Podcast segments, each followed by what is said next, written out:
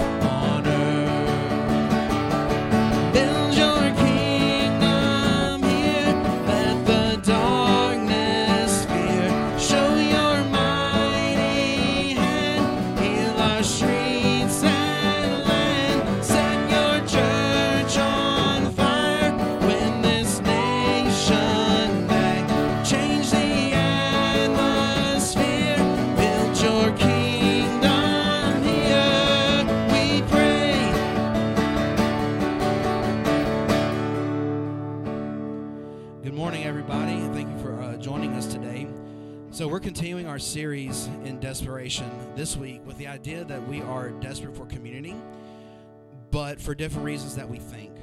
And so, as we continue this series and um, as we start worship, I want to everybody to join us in saying the Lord's Prayer.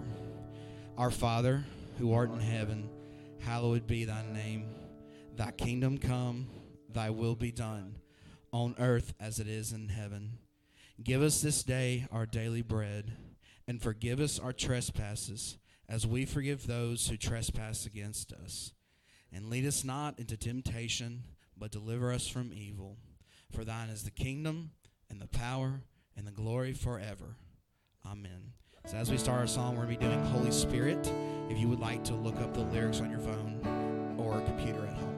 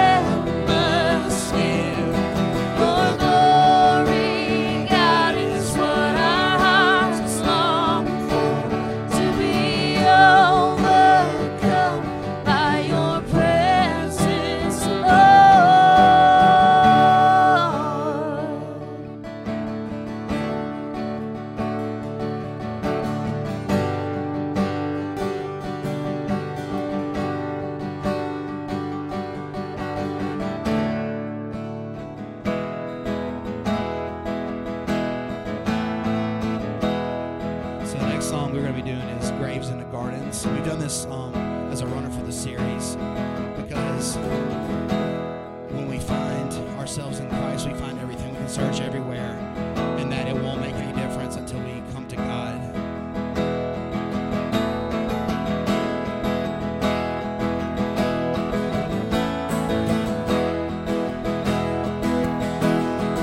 I searched the world, but it couldn't fill.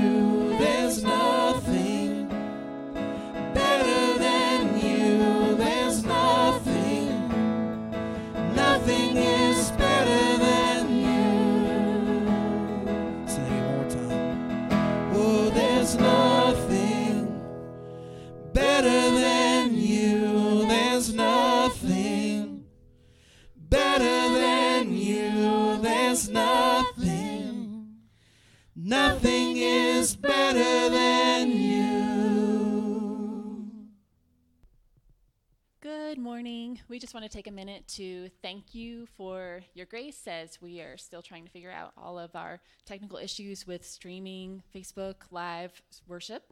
And um, we also want to thank you for your faithfulness in giving every week during this entire pandemic. It's been awesome, and you are awesome. And I just wanted to remind you about the ways that you can give. First, you can text to give. Um, what you do is you text any amount that you want to give to 84321.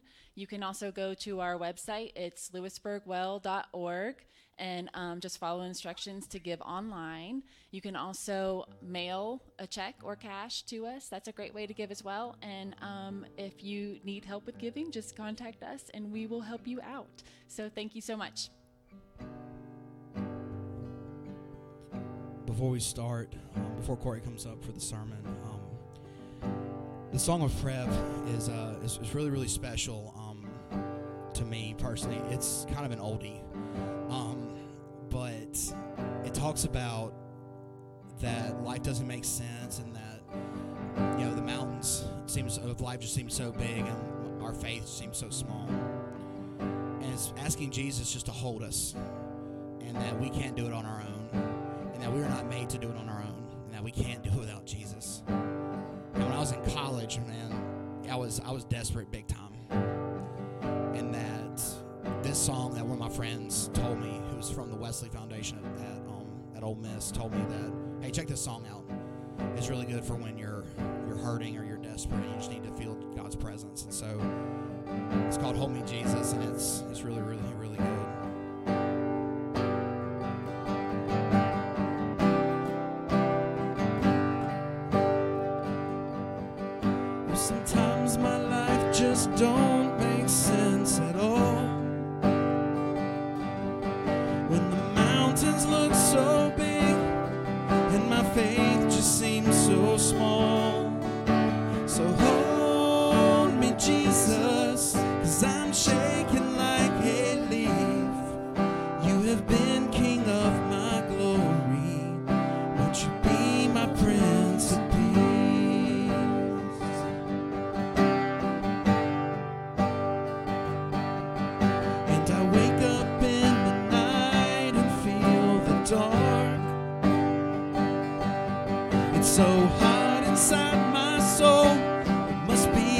Blisters on my heart.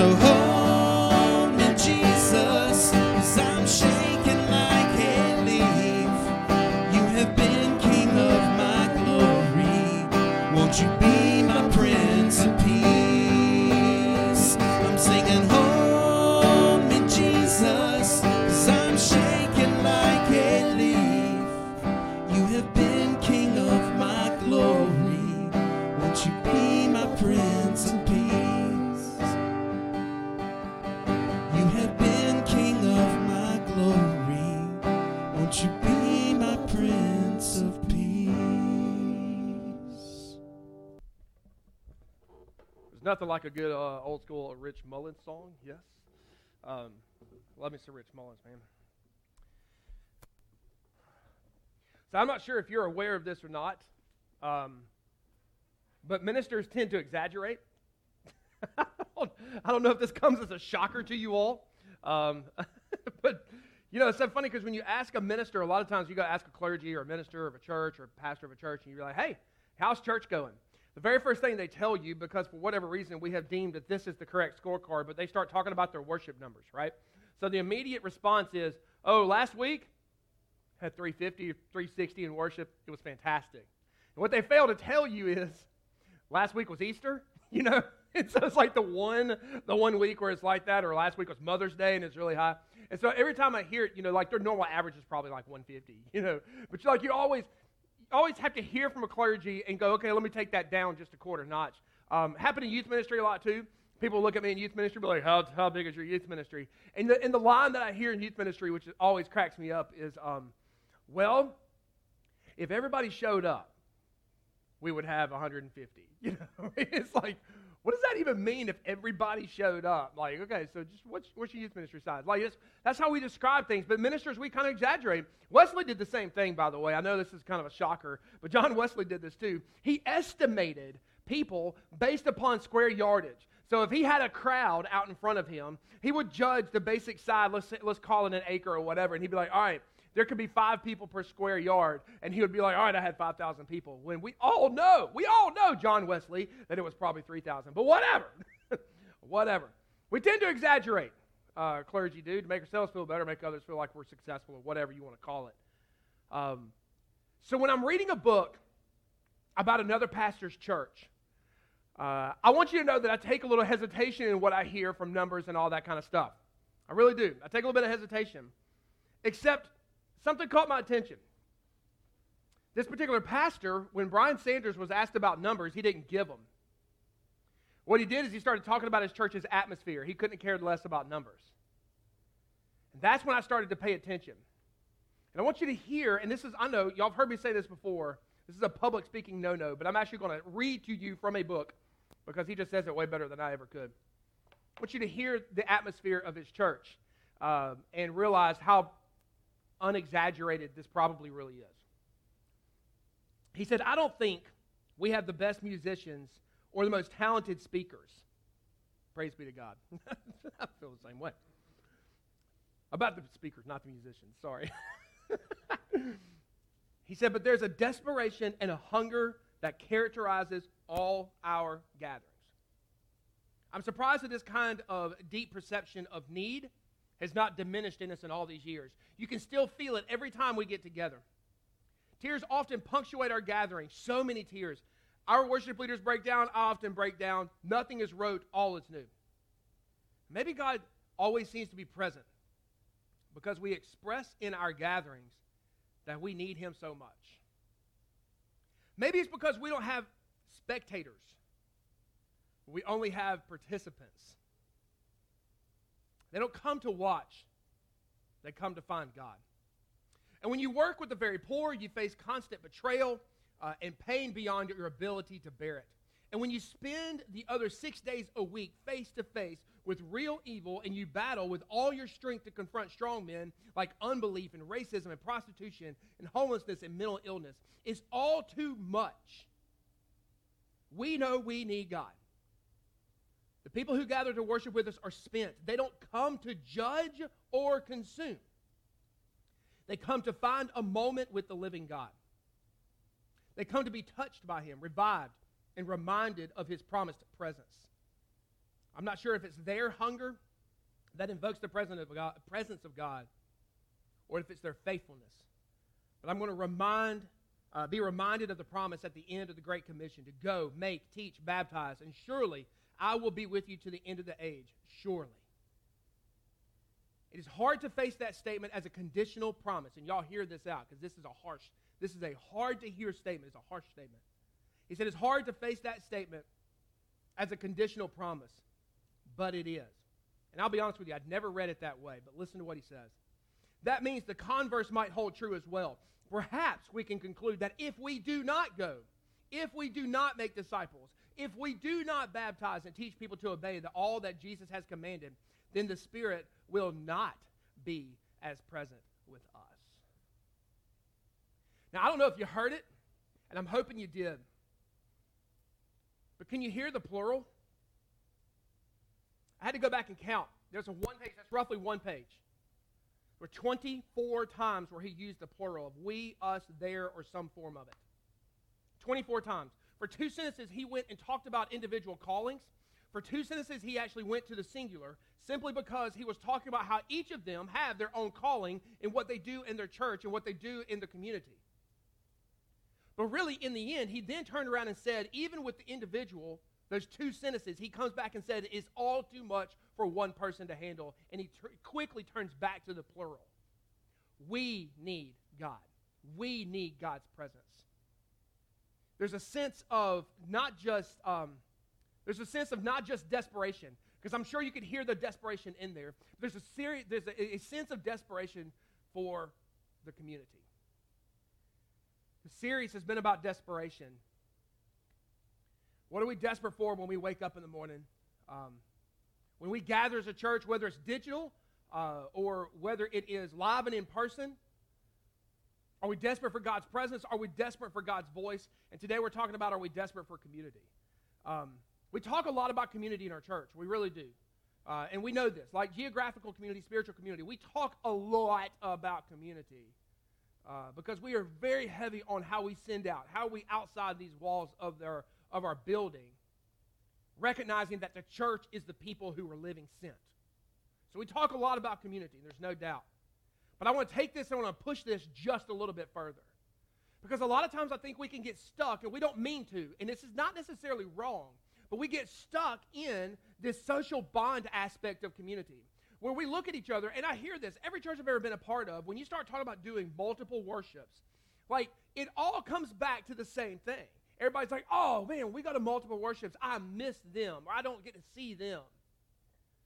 And we talk about this social bond of it's really important to me to be able to, to know them and be in relationship with them, and that is good. There's nothing wrong with that. And I can't tell you how much I look forward to communion. Oh, merciful, sweet communion. You know, the thing we used to have that we don't get to have anymore, thank you, pandemic. Um, but when we do communion here, I don't, we didn't teach this. This was something that we have added in on purpose, but it was something that happened naturally and organically. That when we did communion here, it turned into something like a reunion. It was literally, and, I'm, and I hesitate to use the word family. You know, I don't like family church because the word family is so limited on how you get in and how you get out. We talk about community here, but it's like a community uh, revival when we do communion. It's so awesome to hear the buzz and how much everybody's loving on each other. We don't stand in line, keep our heads solemn and bowed, but there's nothing wrong with that. But in our particular congregation, it's really great to see that it becomes a lot like a reunion and we're hugging each other uh, when we used to be able to hug each other and shake hands and all that fun stuff, right? That's what I'm saying. I remember those days. Those were great days. You know? but we can get stuck in this social bond and we don't realize that really community is more than that. And so I want to push us into that. And we're going to use uh, that community. And honestly, we're going to use a scripture you're familiar with. But I want us to take community to the next level. And to recognize that it's more than social, but it's really that a body, it needs each part to function that we are dependent upon each other, that the community is dependent upon the individuals, and the individuals are dependent upon the community. So we're going to go to Ephesians chapter 4. We have done an entire series on one, on one of the scriptures in here, but we are, um, we're going to take this and we're going to take it to the next step. So I want you to hear this. Uh, Ephesians chapter 4, this is, these are verses 11 to 16. It says, So Christ himself gave the apostles, the prophets, the evangelists, the pastors, and the teachers to equip his people for works of service, so that the body of Christ may be built up until we all reach unity in the faith and in the knowledge of the Son of God and become mature, attaining to the whole measure of the fullness of Christ. And then we will no longer be infants, tossed back and forth by the waves and blown here and there by every wind of teaching and by the cunning and craftiness of people in their deceitful scheming. Instead, speaking the truth in love, we will grow to become in every respect the mature body of Him who is the head, that is Christ. And from Him, the whole body, joined and held together by every supporting ligament, grows and builds itself up in love, and each part does its work. Here's what I'm saying. Here's some things I feel like when it comes down to being desperate for community, to remember are we desperate for these things? When we start talking about being desperate for community, I think the first thing up is are you desperate to actually learn your gifting? Are you desperate to actually learn your gifting? This is the part we've done before, right? When you hear uh, in verse 1, but before we start, when we get to verse 11, let me back up just a second because in verses 1, 2, and 3, what you find in Ephesians, let's hear the context of the chapter before we start talking about what it is that Christ has been given or is giving to us. The context is how it is that we create uh, healthy individuals and how we create healthy community from healthy individuals. That is the subject matter for all of Ephesians 4. So listen to verse 1. As a prisoner for the Lord, then I urge you, you, to live a life worthy of the calling you have received. So you can hear the singular, right? And then he gives the details on how to do that in verse 2 and 3. Be completely humble and gentle, patient, bearing with one another in love. Oh, wait a minute. He's no longer talking singular. He said, bearing with one another in love. Now he's talking community. Make every effort to keep the unity of the Spirit through the bond of peace. That's community. When you get to verses 4 through 6, he tells us why this is so important. There is one body, one spirit, just as you were called to, one hope when you were called. One Lord, one faith, one baptism, one God and Father of all, who is over all and through all and in all. It's because we are, as the body of Christ, literally, when we become believers, we are all under one spirit under one God who is Father of all, under one baptism. We are all baptized into the same Spirit. We all have a calling. If you think back about a year and a half or two years ago, we did, the, we did a series on be, do, and go. Who are you created to be? What are you created to do? Where are you created to go?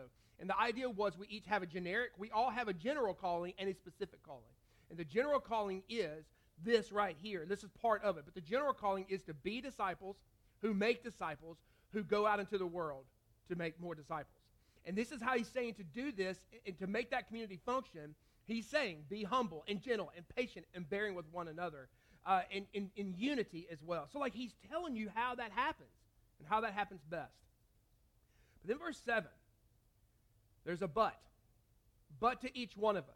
And I've always, uh, David Laird always cracks me up, man. He talks about, I need to do a series called I Like Big Butts in the Bible. Like, I think that's hilarious. I, I, some reason, somehow or another, that needs to happen. And I need to, if, if he's not going to do it, I'm stealing it. Uh, so thank you, David Laird. In the name of Jesus, I may borrow that from you uh, for church stuff. But it's like, here's another big but right here. So it says, but to each one of us. You see how he's going back to the singular. So it's community, and he's saying this is how you make one healthy body. But he says, but to each one of us, grace has been given as Christ apportioned it. So he's saying, here's how to make it unified, but here's your role. And he's about to give us that role. And you know this role very well. We talk about APEST all the time. And, it's the, uh, and, here's the, the APEST version of it. Look at verse 11. Apostles, prophets, evangelists, pastors, and teachers. The pastors is sometimes, or a lot of times, are referred to as shepherds. That's where the S comes in for APEST. So apostle, prophet, the A's and the P's, the E's evangelism, the, uh, the S is the shepherd, and the T is the teacher. Those are the five givings. Those are the five ways that God has, that Christ has graced us with our roles. Apostles are pioneers who stay out in front of the church who help pull the for, uh, church forward uh, and keep us moving ahead instead of getting stuck in where we always find our ruts. I'll throw that out there. Prophets. Uh, prophets are those who proclaim God's holiness and call the people to holiness. This is more of where my gifting is at uh, because I recognize that at times, I know sometimes you get, some people probably get fed up with me because I sound like a whiny prophet, right? I just sound like a guy that's going, nothing's ever right, God, you know. And so there's this idea of prophets can't come across whiny when we are not uh, healthy. And so, uh, but as a prophet, we are always looking out and going, hey, This is status quo, and we need to bust this up because this is how we grow closer to God. Evangelists are ones who proclaim the gospel, the good news. Literally, gospel means good news of Jesus out in the world. And if you'll remember when we did this series, the A's, the P's, and the E's, the apes, we called them, the apes are almost always outside the four walls of the congregation. Uh, then you have the shepherds, the pastors, who are responsible for maintaining and developing the relationships, uh, being healthy community, or, building healthy community, uh, so that we can enrich those relationships and become a solid body. That's what pastors and shepherds do. Uh, and then that's usually an internal, along with teachers. And those are the ones who are responsible for the intellectual and the spiritual development of the members of the body of Christ.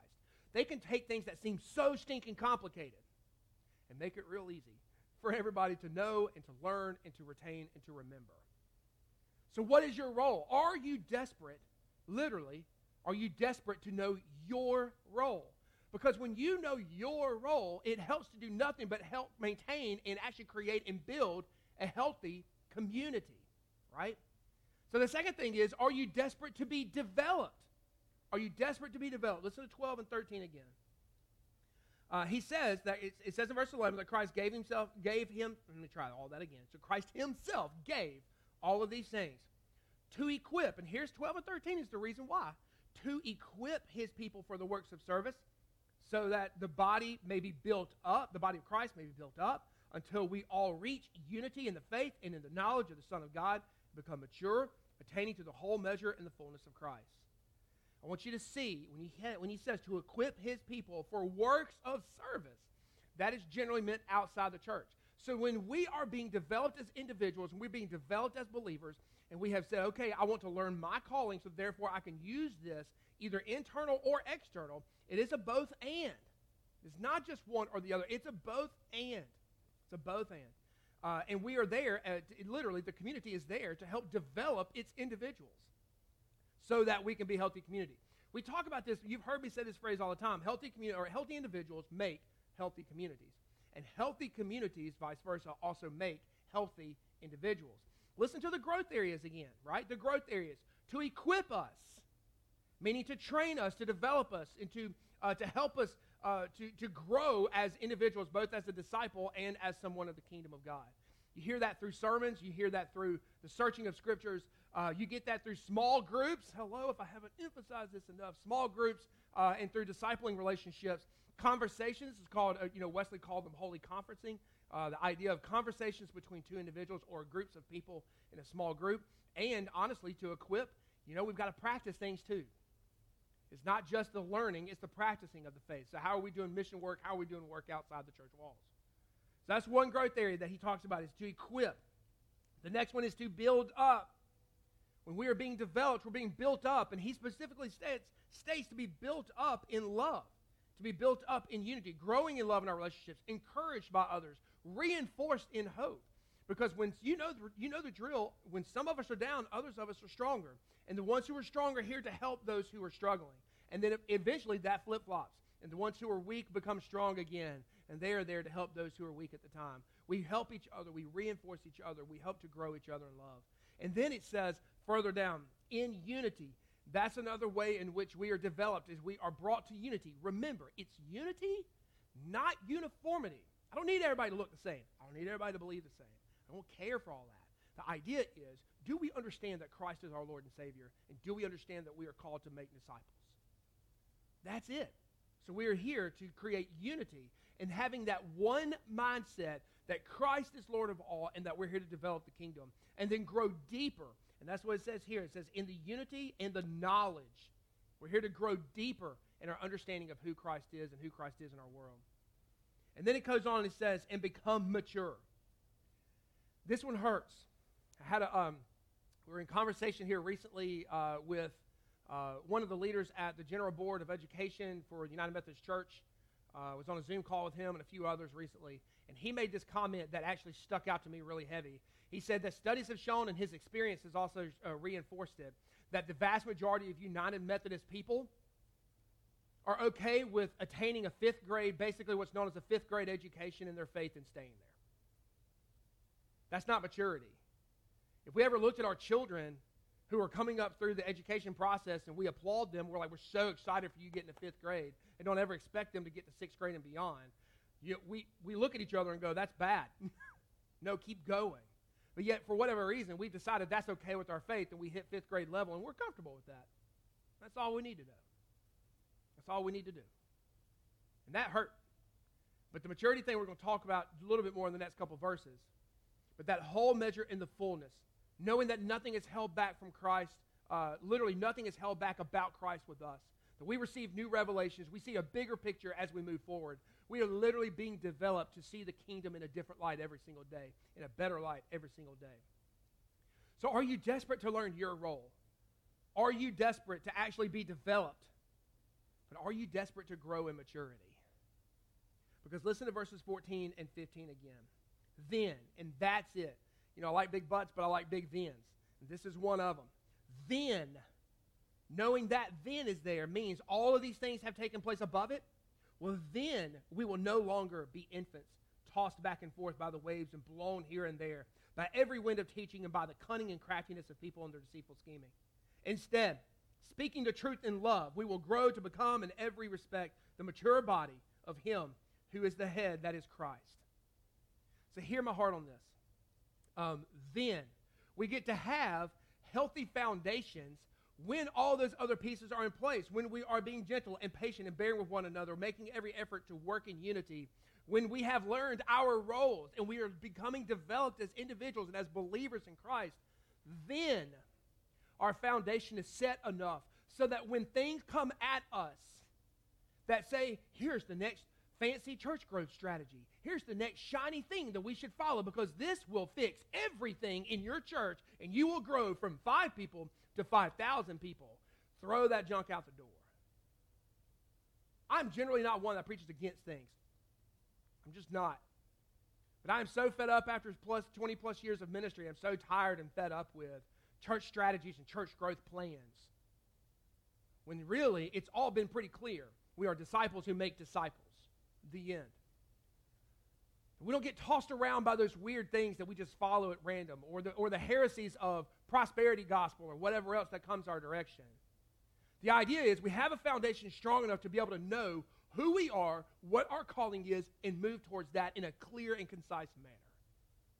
That's what being in community does when we're being developed and we are working towards maturity. That's what it looks like. But then he says this strange and curious statement speaking truth in love. Um, yeah, that's an odd statement. Let me help you know what it's not.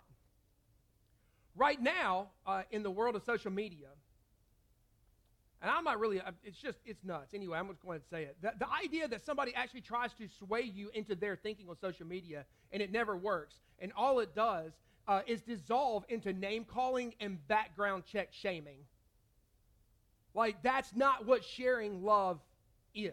That's not sharing truth and love. That is, let me shame you in every possible way. Um, every now and then, I still don't know why I do this, and I tell y'all this all the time. Every now and then, I still go, okay, I, want, I, I see something on Twitter or I see something on Facebook, and I'm like, which I don't get on very often right now, to be honest with you. And I go, oh, hey, I'd love to hear the comments and just see what people are actually thinking. Oh, dear sweet Jesus, do not ever do that. It's bad. That's shaming. There's no speaking truth and love in that. Here's what speaking truth and love is. Last night I'm at a wedding rehearsal. Um, socially distanced well, by the way.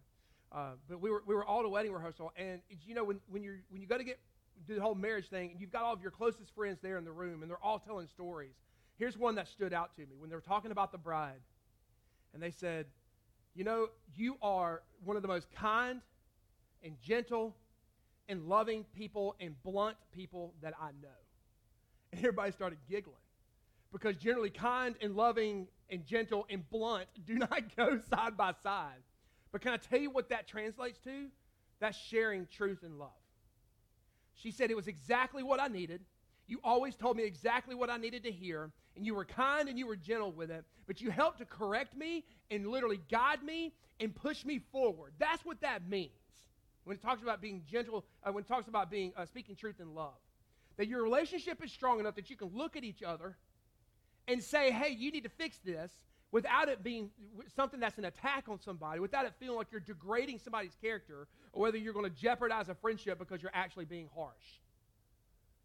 when relationships are strong enough and community is strong enough, and we can look at each other and go, bro, that was not wise. and we go, you're right. That's speaking truth in love. The problem, here's, and here's the, I say the problem. The good news is this requires a two way street. Because for some of us in community, that means we need to be the ones to listen and hear what God is saying through someone else and be open to what God is saying through somebody else. That also means that we may be the ones who need to do the speaking. So being sensitive to the Spirit to know when and what to say in such a way that it's not like we're looking at somebody and chopping their legs off at the knees. But we're looking at them and raising them up to say, this was wrong, but I know you can do better. And you watch as people go, that's right. We've got to be on both sides of that coin to be heard and to be the one hearing. Proverbs 27 17, one of my favorites, man, is iron sharpens iron, so does one person sharpen another.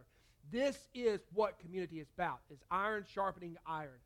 It's one mindset, one body, under one spirit, under one Lord, under one baptism, all moving in the same direction. Here's the thing. Y'all, we can't do this by ourselves. We were never meant, you've heard me say this before, we were never meant to, to live our faith alone. But hear my heart on this. We're not just not meant to live our faith alone, we also, as a body, can't live without your participation. It's a both and. You're not meant to do it all by yourself, and the body can't do it without you. The individual, the healthy individual, needs a healthy community. The healthy community needs a healthy individual. Are we desperate for that? Are we desperate for that? Listen to what verse 16 says. From him, the whole body, joined and held together by every supporting ligament. Not by some, and not by some pieces, every supporting ligament. The body of Christ is held together by everyone knowing who they are, knowing what they're gifted with, being kind and gentle and patient with each other, yet speaking truth in love. As we grow together, we're built up together, we're developing together, we're maturing together. This is what healthy community does. And this is what I'm saying. Are you desperate for community? Not just the social bond of it all, but real, true, healthy community. This is why, as a pastor, I do the very best I can to try to deflect. When people come to me to ask me questions about other ministries, I look at them and I say, no, you go to the children's minister, Oh, no, you go to this person who runs the show on this. It's not about me. It is about how it is that we can empower each other to be a community, a healthy community who is equipping the body of Christ and each other, right? When we're all doing our job, listen to what happens. Here's what happens. Uh, from him who joined the body, I'm sorry, from him, the whole body, joined and held together by every supporting ligament, when we are all doing our jobs, listen to what happens. It grows and builds itself up in love as each part does its work. We're growing, we're building each other up when we're desperate for healthy community. So when you come to church, are you here like you come literally as the church to gather? Uh, are you here and desperate for community? Or are you here and desperate for just the social aspect? There's nothing wrong with the social aspect. But are you here because you're desperate because you know that being in community with each other helps you to grow, helps you to build, so that you can become a part that helps the rest of the body to be built up and growing and maturing. In the name of the Father, and of the Son, and of the Holy Spirit. Amen.